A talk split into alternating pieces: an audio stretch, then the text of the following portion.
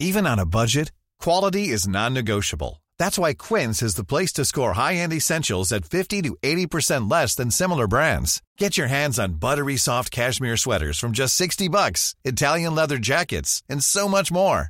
And the best part about Quince, they exclusively partner with factories committed to safe, ethical, and responsible manufacturing. Elevate your style without the elevated price tag with Quince. Go to quince.com slash upgrade for free shipping and 365-day returns. Ever catch yourself eating the same flavorless dinner three days in a row? Dreaming of something better? Well, HelloFresh is your guilt-free dream come true, baby. It's me, Keke Palmer. Let's wake up those taste buds with hot, juicy pecan-crusted chicken or garlic butter shrimp scampi. Mm. Hello Fresh. Stop dreaming of all the delicious possibilities and dig in at HelloFresh.com. Let's get this dinner party started.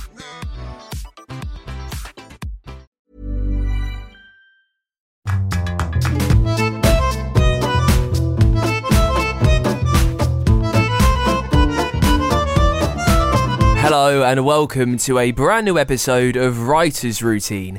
This week we're chatting to Marthe Jocelyn, who has written 50 books.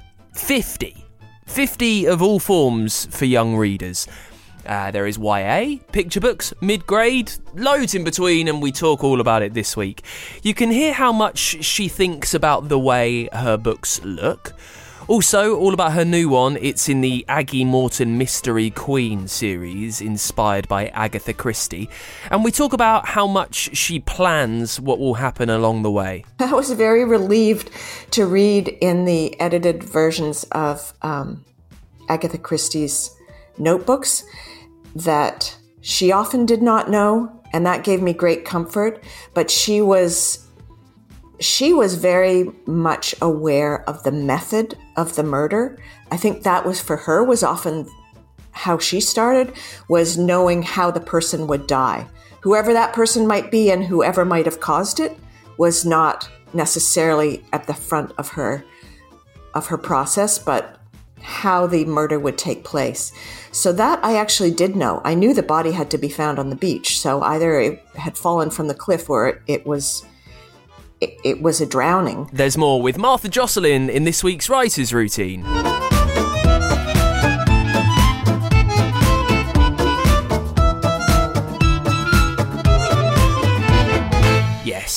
Welcome along to the show. It's Writer's Routine where we take a look inside an author's working day to see how they get stuff done to see how they get that idea from their head uh, and they get it down on the page. How they plot it, how they plan it, how they plan their day to give them the best chance of getting that done, of getting their creativity out there, of giving it the best chance to, to flow, I guess. Uh, let's chat to Marthe Jocelyn then. She writes all types of books for young readers, and there's a lot to learn in this. Even if you don't write for the same audience that Marthe does, it's always good to almost remember the rules so then you can try and rip the rule book up. I think that's always a great bit of advice. We talk about how to write young adult fiction and how that differs from mid grade. Also, how she plans out picture books, how she writes entire stories with one syllable words, but makes them very engaging at the same time. I always think it's good to be reminded of these of these writing tricks and and and writing games you can play with yourself, just to give a new aspect, a new spin on your story. Now, her new book is out next month. It's the fourth in the Aggie Morton Mystery Queen series. It's all about a version of Agatha Christie, uh, a 12 year old called Aggie Morton, and what she gets up to with her best mate, Hector Perot. The new one is called The Seaside Corpse. It's set in 1903 Lyme Regis, which is a seaside town in the south of the UK. Lyme Regis is on the Jurassic Coast, which is a part of the country very famous for dinosaur fossils. And in the story, Aggie tries to find a dinosaur, but discovers a body instead. We talk about the idea for the series, how it came from a chat at a book launch, also how she knows if an idea is a goer, and how really a form of peer pressure helps her write. And we get into it as always with what Marthe sees around her in the place where she sits down to write. That depends on the time of year. Normally, at this time of year in the autumn or the summer and then early autumn, I'm sitting on my front porch And at one end of the porch is a hammock and a couple of old wicker chairs. And at the other end is a table. It really is become, in the summer, my porch becomes two extra, three extra rooms, office, dining, and lounge. but as the winter gets colder, I tend to write in my bed.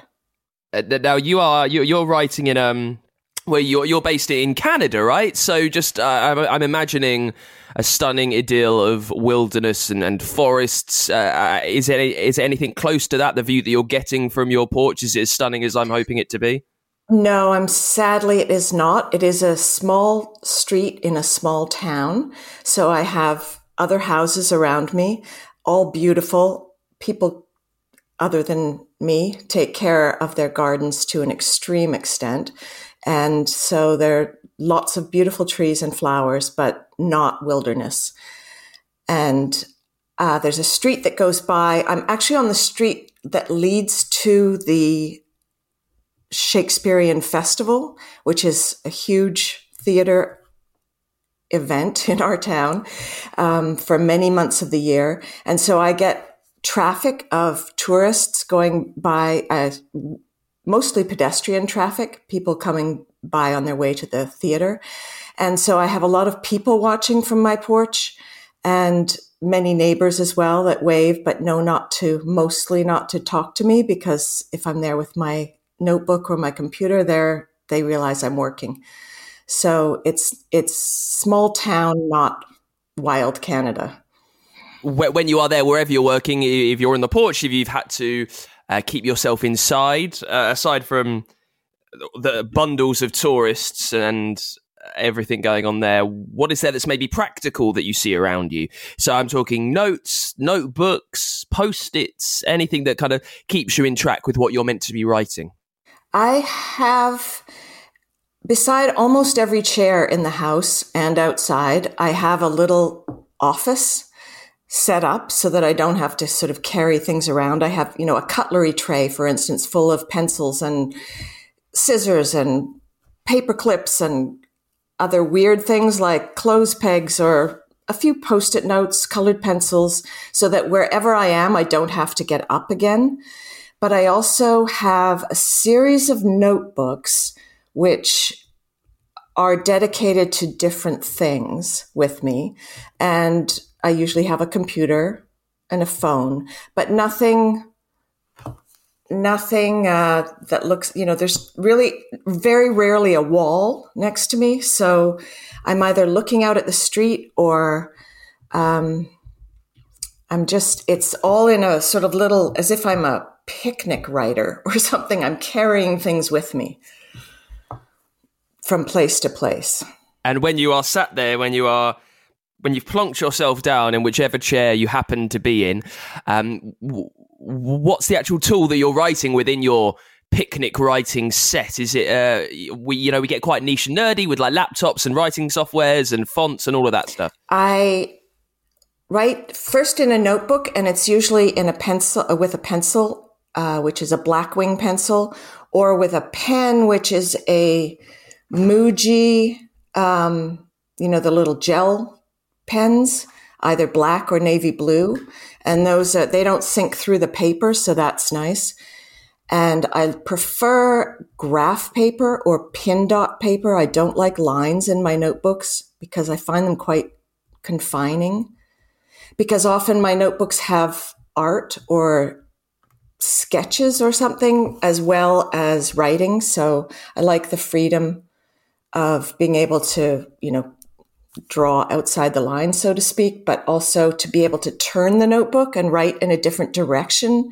If I'm changing what I'm thinking about, then I'll sometimes just do it horizontally instead of vertically, if that makes sense. And when I'm on my computer.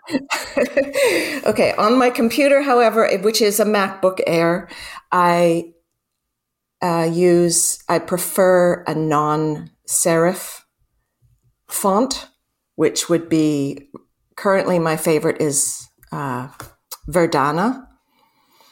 And I usually do it quite large, 12 or 14 points, so that I can see it possibly without my glasses if I need to. Um, you, uh, when you're talking about the earlier drafts of something, when you're working in your notebook, and and you mentioned you might sketch something out, it, it, you might get a little bit arty and draw because you're writing younger fiction. It tends to be more um, designed on the page, I would say, than uh, than adult writing. You might you might get pictures in there. You might get uh, different types of font that are emphasizing different parts of the story, which you wouldn't get as frequently in, in books for older people. How much are you thinking about the design of the page when you're simply writing things out that first time? Uh, when I'm thinking, I don't really think about the design of the page when I'm writing freehand. I do on the computer. I often will change the margins, for instance. I've just I've just been working on what's called a high low, which is high interest, low vocabulary for older, like teenagers who have a writing, I mean, a reading level of about third or fourth grade, an eight or nine year old. Um, here in Canada, so so they're they're high interest to keep the to keep the teenager uh, turning the pages, but the vocabulary itself is quite simple. So those books, when they're published, have very wide margins and quite a bit of space between the words. So I actually set up my page to reflect that. And it, so it looks like the final, the final published book when I'm working on it. But yes, when I'm doing a normal uh, YA young adult book or a middle grade book, there is a lot of, um, as you say, text that, sorry, I'm stuttering.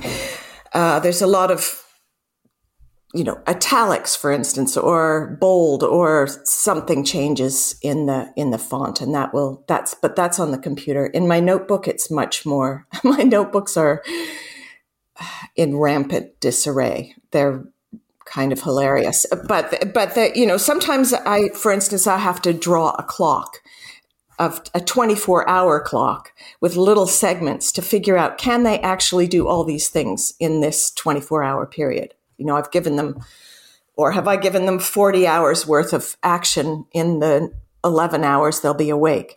So that's the sort of visual that I might have to do. Um, another thing I do in my notebook is cutting my page vertically down the side and I did this very specifically when I was working on the mysteries, which was which are narrated in first person by um, a character called Aggie, and I on one side of the page, which I consider the on stage part, I write down what Aggie can see. What is she, what is she doing? Where is she? What is she looking at? What action is she part of? All the first person stuff. And then off stage in the second column, I'm showing everything else that's going on. Where's the murderer? Where's the, where are the servants? Who's doing what, when, and how that might, you know, as I flip the page and start another page of Aggie, how, how the action off stage will affect the on stage action. So that's, that's a key part of my notebook when I'm working actively on a mystery. That technique, I know that you um, uh, teach or have taught before. Uh, these devices that you have for keeping track of the characters and their motivations and what they're doing. How are you developing these things? Is it something that you're reading, or is it just your trial and erroring them? And because you've written like 50 books now, it's it's just something that you do without much thought. I'm in general terrible at keeping track of anything. And these are things that I have just come intuitively to as a way to try and corral the characters. Um, I, I don't like the term pantser, but I am absolutely a pantser. And that had to change when I started writing mysteries because I, it's very clear that a great deal has to be seeded and kept kept in mind as you're or come back to as you're proceeding through a plot. So so these were these are techniques that I have developed on my own. the on stage, off stage, and the keeping track of time and geography, maps. I really liked um, I really I will do you know a house plan.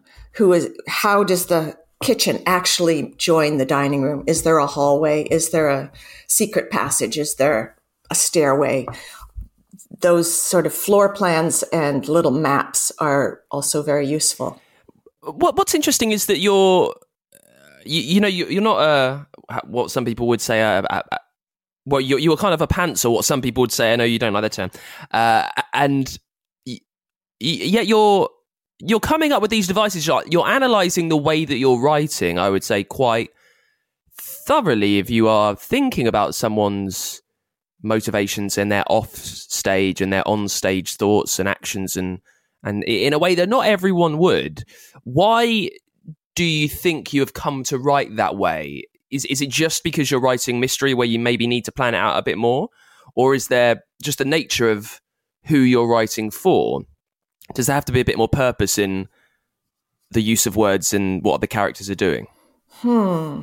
I think it really, um, I think a mystery is so specific in its needs, and a mystery for children even more so, that it has, it's, it's a bit of a combination of both the things you're suggesting because, um, clarity is essential. Nuance is not so good for an 11 year old. Um, really have to be fair about about where the clues and the truth of what you've set up. And so that is really, um, really has to be set out very carefully and yet, you know, not pedantically. So it's, it, that's very important as well is to keep it humorous and and real life for a kid. You you were talking about uh, high interest, low vocab earlier on. I think it was.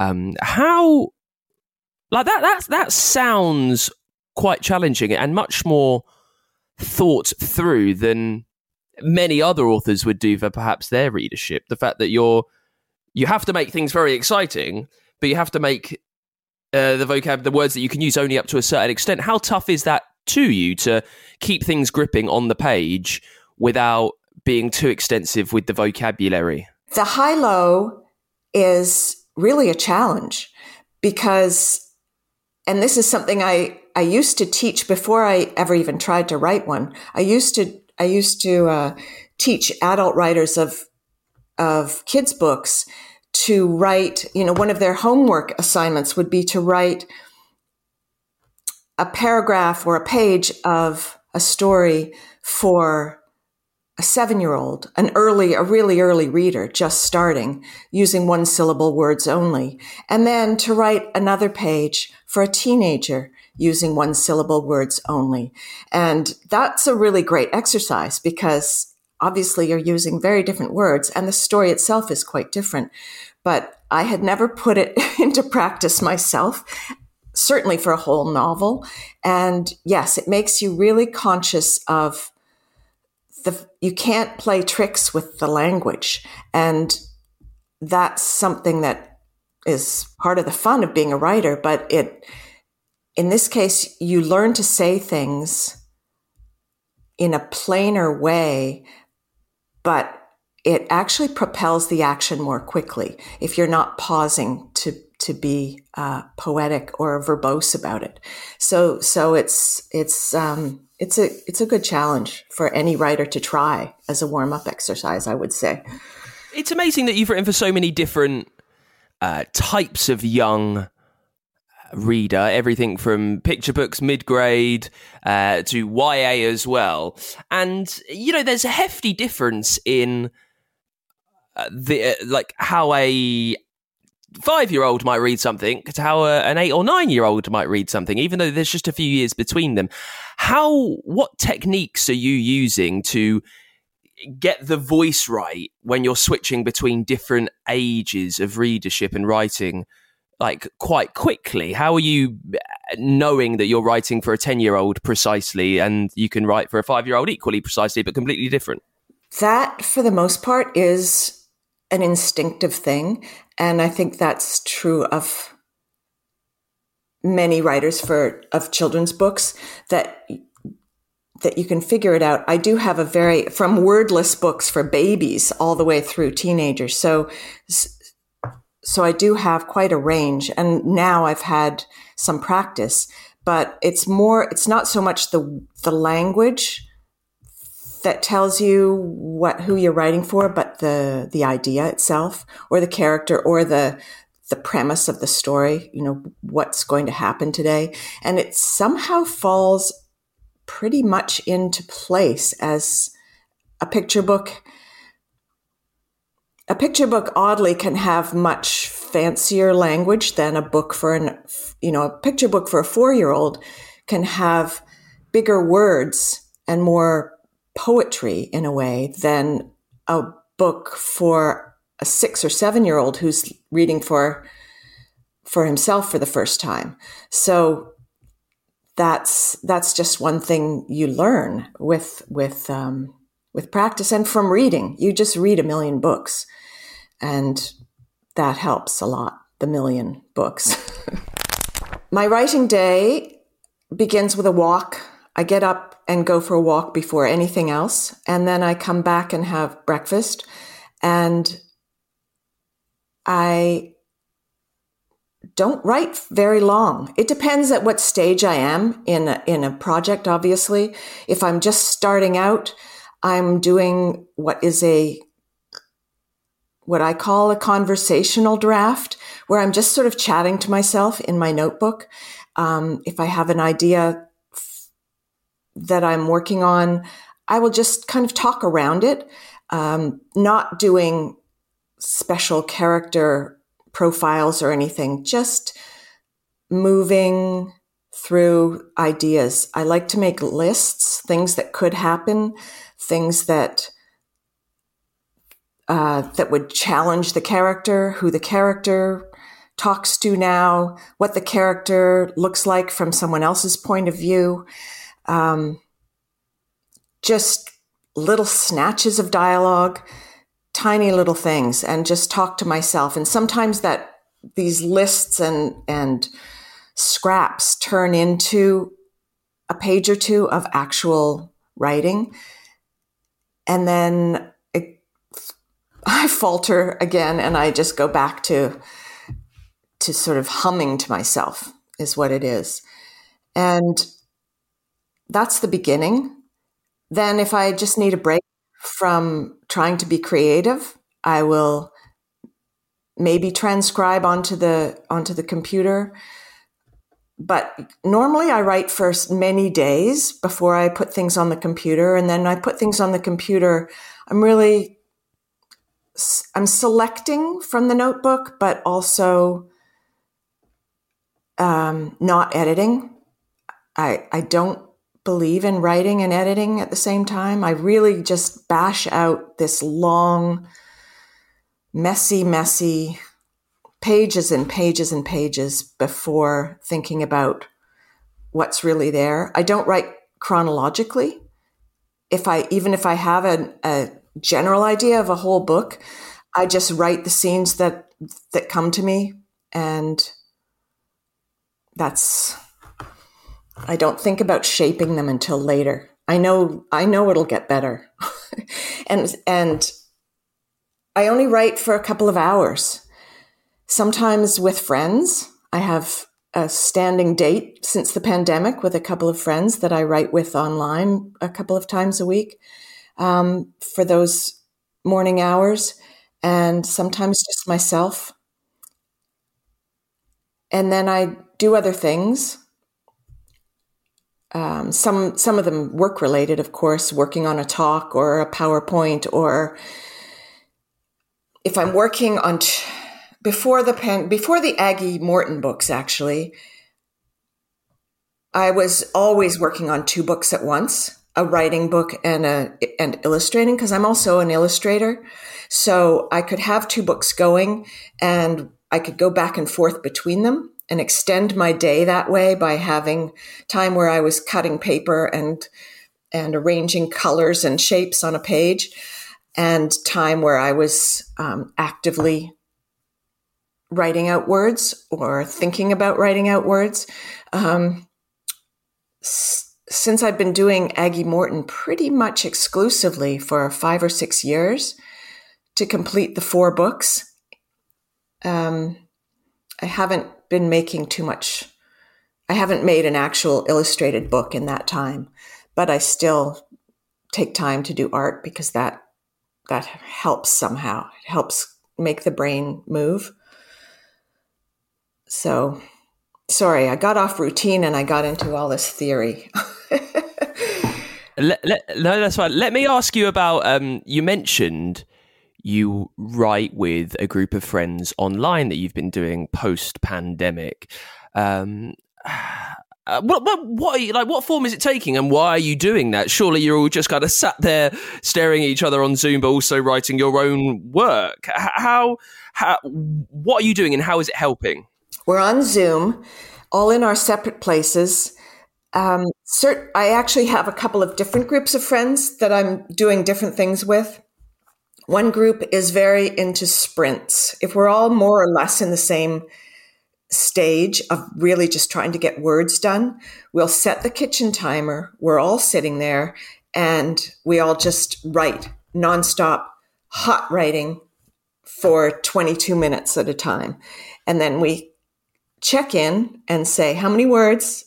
Oh, 822. Great. Okay. Three, two, one, go. And we do it again. And so that's that's one thing.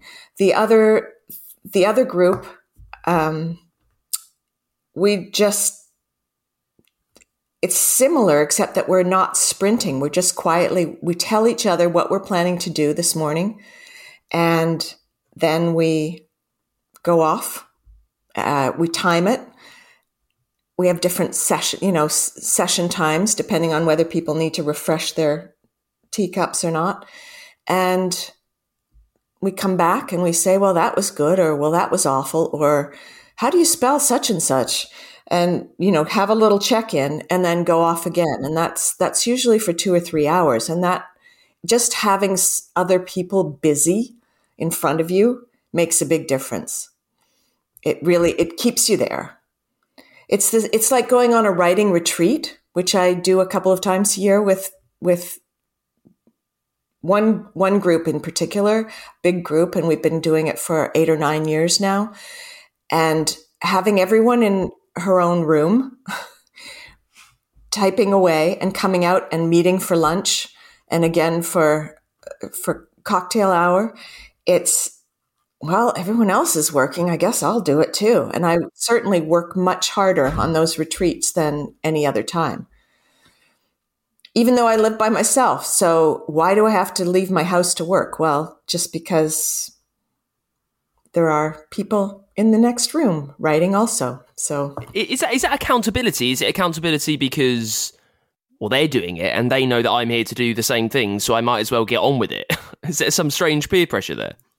Yes, yes, but it's not it's not actual nobody's putting pressure on anyone except oneself. So um it's just it's just a nice it's a very nice routine and it's a very nice tradition that we've developed when you are not on a writing retreat when you are back at home if the words and the creativity isn't coming if it's not flowing uh, what have you learned along the way to help you out uh, maybe another walk at a certain time, a cup of coffee, a piece of music, maybe a, a writing technique just to get things going. Is there anything you do, Marthe? I don't really have, I don't believe in writer's block. I think obviously in the course of a day, there are the thoughts slow. I, I don't really think of writing or words as being things that flow like a river. Um, but I think for professional writers, it's our job. We just have to keep going. And so I will get up and put on a laundry or decide it's time for lunch, but I'm not I'm not actively writing for more than a couple of hours as I said, so it's really anyone can do that. it it's just coming back again and again and again and making it longer and making it better and making it stronger and making it funnier.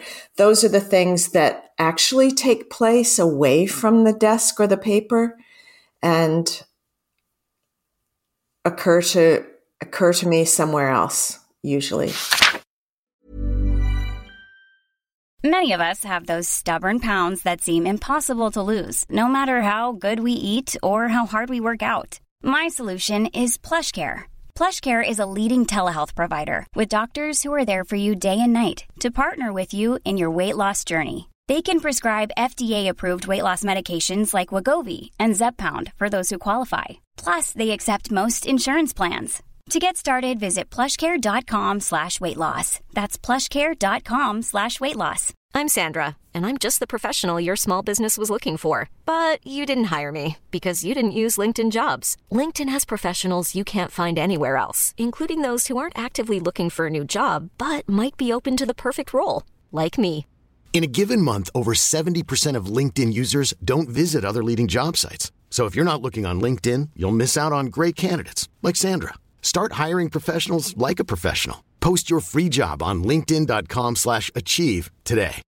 Millions of people have lost weight with personalized plans from Noom. Like Evan, who can't stand salads and still lost 50 pounds. Salads generally for most people are the easy button, right? For me, that wasn't an option. I never really was a salad guy. That's just not who I am. But Noom worked for me. Get your personalized plan today at Noom.com. Real Noom user compensated to provide their story. In four weeks, the typical Noom user can expect to lose one to two pounds per week. Individual results may vary. We'll be back with more from Marthe in just a sec.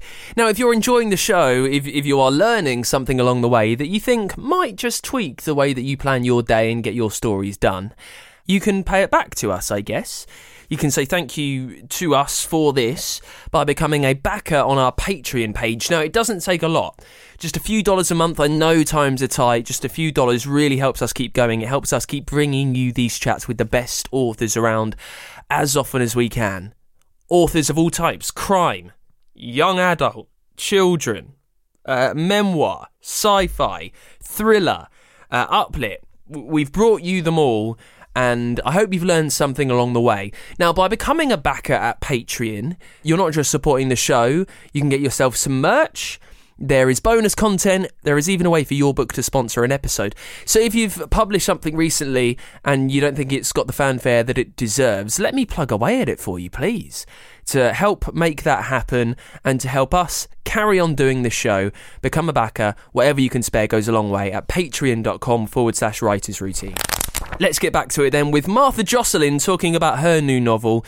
Uh, it's her 50th, it's the fourth in the Aggie Morton mystery series called The Seaside Corpse.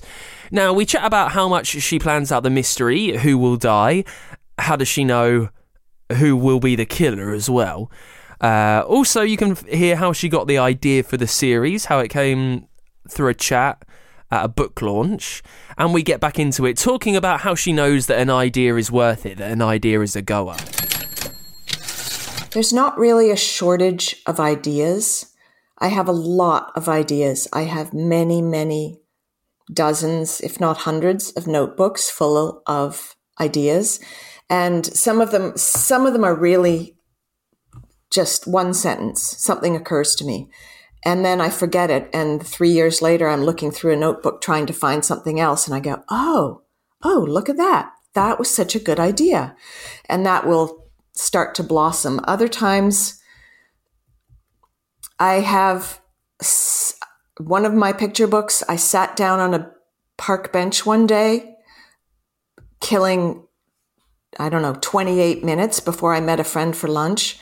And I wrote the entire script of the, of the, I'd had the first line in my head one, some, many, hardly any. And it was, it's a concept book. It's sort of a mathemat, a very primary mathematical concept book. And as I sat on that bench, the whole thing just came. not, you know, not just the first words, but the rest of it also. And so that does occasionally happen. But of course, the fewer the words, the more important each one is. So picture books are much harder to write than, than novels in some ways. Um, how do I know it's a goer? I, I, don't. If it if it clings inside my brain, if my if my pages seem to be more and more devoted to a particular idea, then it's time to get a notebook just for that idea and and to keep working on it that way. Now, your fourth in the Aggie Morton Mystery Queen series is out um well now when this is released. It's The Seaside Corpse. Just take me back to kind of the the start of the the whole series. So this is Agatha Christie as a 12-year-old detective, right? Her best friend Hector Perot. What what made you think that like meshing up these two very famous literary characters for uh, I guess mid grade to teen YA. Why this was a good idea and something that you'd run with? What really sparked your imagination about it? The very the initial moment came at a book event, and I was chatting with my editor, and she. we were actually talking about Nancy Drew and how there was a resurgence of middle grade mystery. And she said to me, you know, who, what sort of mystery character would you come up with if you were going to have a detective? And I said, well, obviously it would have to be a girl. And we actually give each other, my editor and I give each other credit for having just said Agatha Christie she says it was me and I say it was her. But within one minute of saying, Oh my goodness, Agatha Christie, 12 year old girl detective, how brilliant is that? I thought, and her best friend would be Hector Perot. He's from Belgium. And her grandmother would be a smart, blue eyed old lady who, you know, who always has a, a crack and a bit of wisdom. So it came together in really in a flash, in a casual conversation. And and I was halfway through another novel, which I put aside and began to write the first Aggie Morton, The Body Under the Piano, uh, with very, very little, very little trouble coming up with with what would what this person the, the main the main question in approaching the Aggie Morton books was what sort of little girl grows up to devise and cunningly execute well over 300 murders?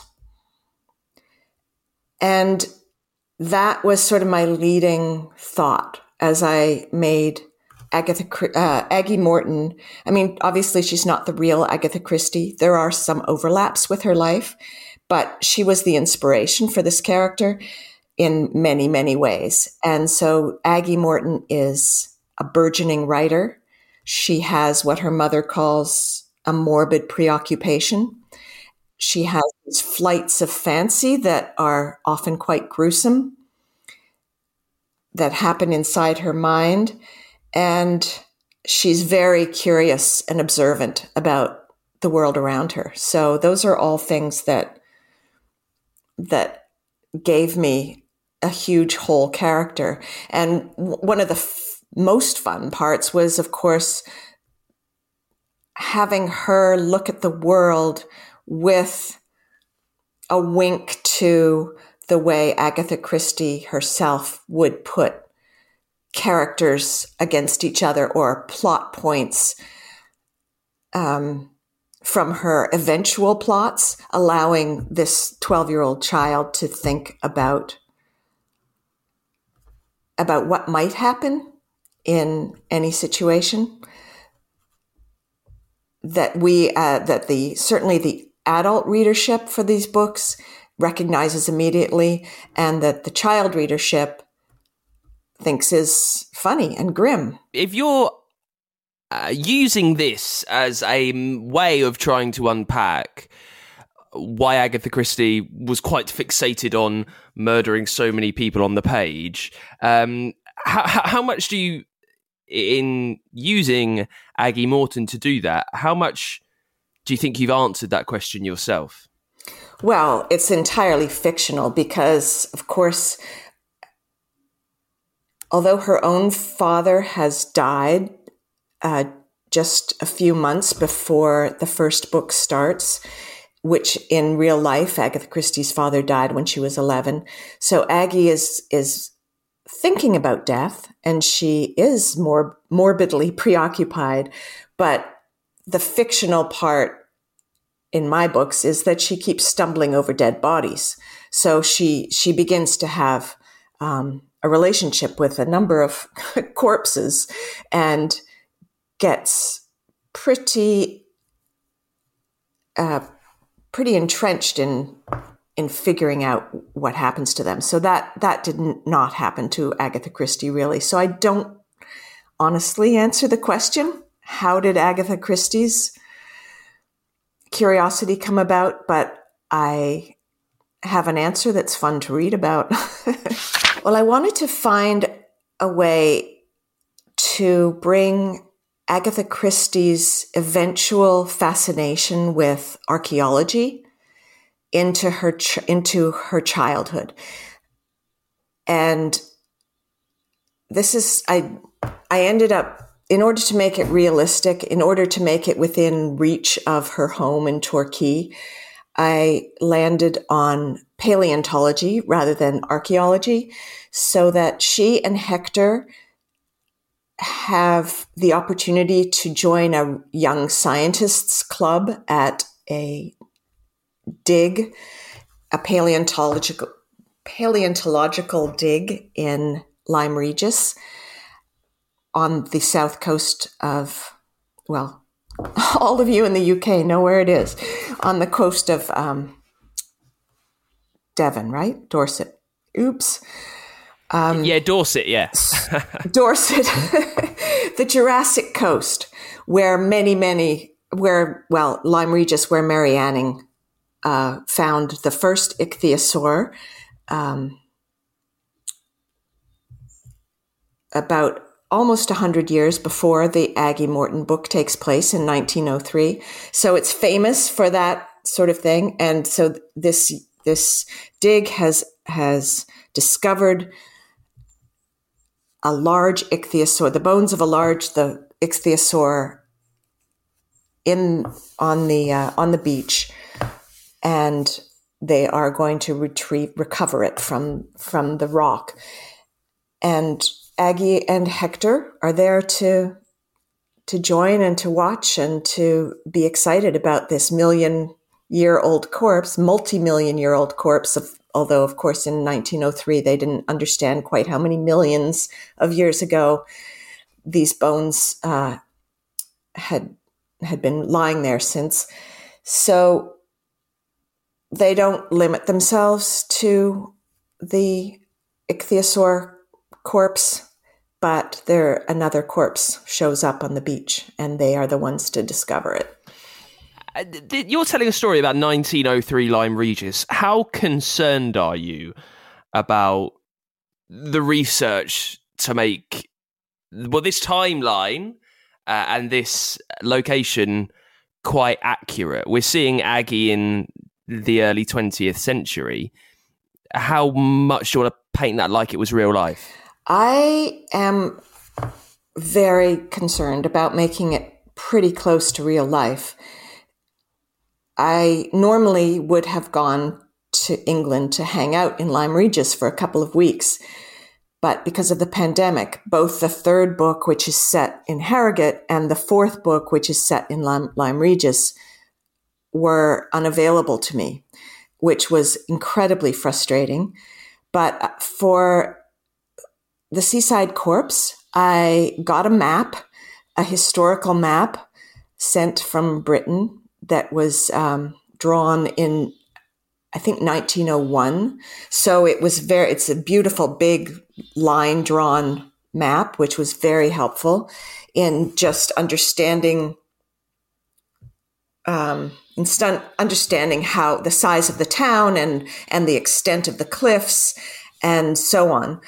And that helped me decide where I was going to have this fictional um, tent encampment of the paleontologists.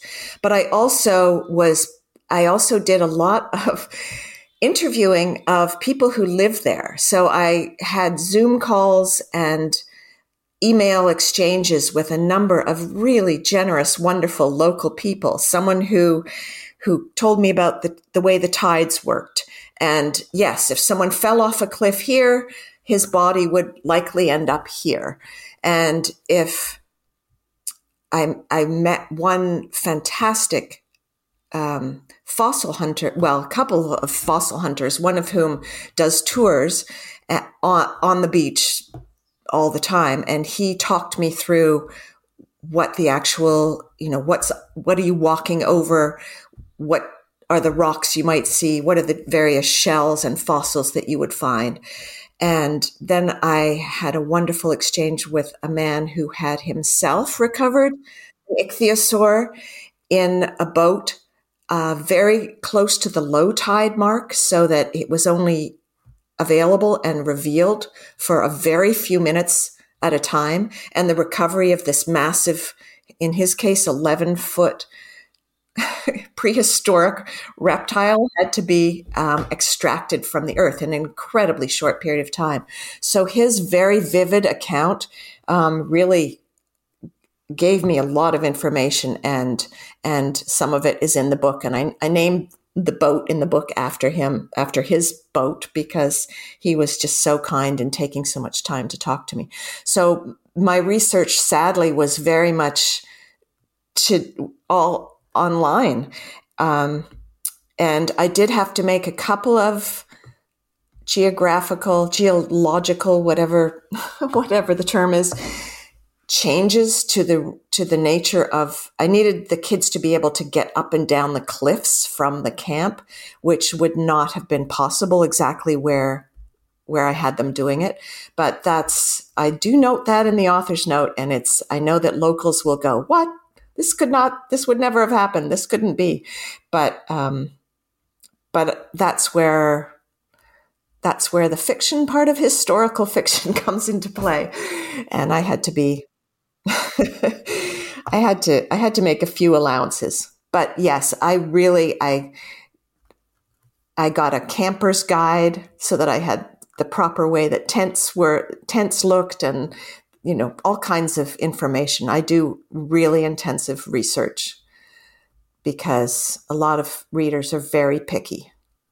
Librarians and kids can be the most picky. Sorry. You you, uh, you said that you're not that much of a planner, but you've kind of had to be to a degree with these because they're mysteries. So, how thoroughly are you planning a mystery story for like a 12 year old? What what do you need to know before you sit down to write this story? Uh, this particular story, The Seaside Corpse, um, I wasn't really sure that it, who was going to die. And I wasn't really sure who was going to be the murderer. I had a very wide selection of suspects. It is a closed circum, you know, closed community. Only so many people could have been uh, can be suspected of killing the victim. And so that's important. Of course, you want red herrings, but you want each of them to be really equally as likely as the next so that so that it's a mystery up until the end. I did not know as I said from the beginning and I was very I was very relieved to read in the edited versions of um, Agatha Christie's notebooks that she often did not know, and that gave me great comfort. But she was she was very much aware of the method of the murder. I think that was for her was often how she started was knowing how the person would die. Whoever that person might be and whoever might have caused it was not necessarily at the front of her of her process, but how the murder would take place. So that I actually did know. I knew the body had to be found on the beach. So either it had fallen from the cliff or it, it was it, it, was a drowning. Um, and that's really where I began. I knew the kids would find her, find him, find it. Sorry about that. I knew the kids would find the body. And uh, from that point on, I had to build. I had to build the su- suspects. There are a couple of recurring characters that come from the you know that are th- series long characters, and so I had to make a place for them in the books, in the final book, of course, and other than that, I had to plan clues. At, the clues and the revelation, the timing of the revelation, the sort of unfolding of what Aggie and Hector, how they're led astray and how they're led forward are both very important to, to figure out. But yes, that it's really a challenge. Let me ask you, I think lastly, you were talking about the, the, the planning and the plotting of the clues. Um, now, you're writing for a, a, certain age of audience, writing mysteries. Now, um, how much thought do you give to the fact that some readers of your stories might not be as, I guess, well versed in solving mysteries as maybe uh, an, an older crime reading aficionado, for want of a better phrase? How kind of led along the way do you think some uh, uh, some of your stories need to be in terms of figuring out what the mystery will be? Do you think that your readers need to be a bit more guided than perhaps an adult mystery reader might need to be? No, I don't. I think that part of my part of my task and part of the pleasure of writing the Aggie Morton mysteries is in introducing kids to the tropes that she herself and many other writers developed over over their careers. Um, anonymous letters or um, red herrings, of course, uh, people in disguise, many different things that we as adult writers just take for granted. But for kids, it may be their very first mystery or among the first mysteries that they read. So it's just it's a it's a fun way to introduce a puzzle and to show how differently from different points of view a, a, puzzle can be looked at and therefore solved and that's part of that's partly where aggie's um, penchant for writing comes in is that she often will look through for instance, there's a sequence in the Seaside Corpse where she where she goes through all the suspects, and and there are you know six or seven of them to begin with before she starts chopping them away, um, and giving them each a motive. And so that's that's a writing exercise, and it's also a mystery exercise, and it makes it introduces kids to the notion of really paying attention. It makes them closer readers and because they're looking for clues. And also just the notion, I mean, a lot of, a lot of middle grade books, of course, end each chapter with a cliffhanger. But in this case, well, for one thing, there is an actual cliff from which to hang, but also, um, part of my writing one thing I would do is if I'm trying to warm up or get myself going, one of those moments where I'm not sure what to do next, as you as you wondered earlier, is to actually write out the cliffhangers for chapters. The possible, even if I haven't, if, even if I'm not anywhere close to that, the possible place, things that could happen that would be great ways to end a chapter, and then write toward that figure out how to get there. It, it, it's just a way of, you know, making yourself think. So in a particular direction, particular direction. As is ti- naming a chapter, giving a title to a chapter can also, without without consciously realizing it, can also give a shape to what's going to the importance of what's going to happen in that chapter.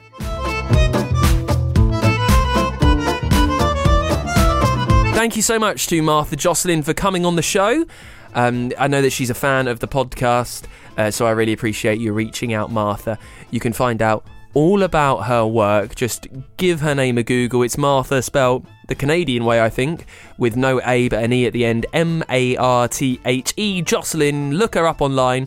You can find details about all 50 of her books. Now, next week, a little gear change from children's books. We're chatting about a form of Scandi noir with the best selling Swedish novelist of his generation, pretty much around today. Pascal Engman has been called the next Stieg Larsson. His novel Femicide has just been released in the UK for the very first time, and you can find out all about it next week on Writer's Routine.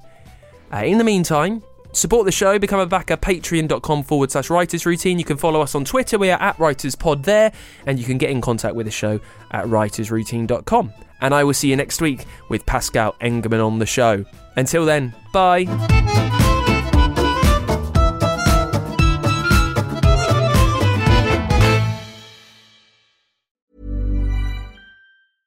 The biggest names in tennis are coming to Paris for the most anticipated Roland Garros in years. Tennis Channel Plus is your place to watch. Stream every court from your phone or smart TV live in HD. Experience three weeks of unparalleled tournament access as the world's top players in tennis face off against each other. Will the veteran champions continue their dominance, or will a fresh face emerge to challenge their legacy on the clay courts? Daily live coverage of this epic showdown begins Monday, May 20th. Don't miss a matchup. Stream it now with Tennis Channel Plus to be there when it happens. Even on a budget, quality is non-negotiable. That's why Quince is the place to score high-end essentials at 50 to 80% less than similar brands. Get your hands on buttery soft cashmere sweaters from just 60 bucks, Italian leather jackets, and so much more. And the best part about Quince, they exclusively partner with factories committed to safe, ethical, and responsible manufacturing. Elevate your style without the elevated price tag with Quince. Go to quince.com slash upgrade for free shipping and 365-day returns.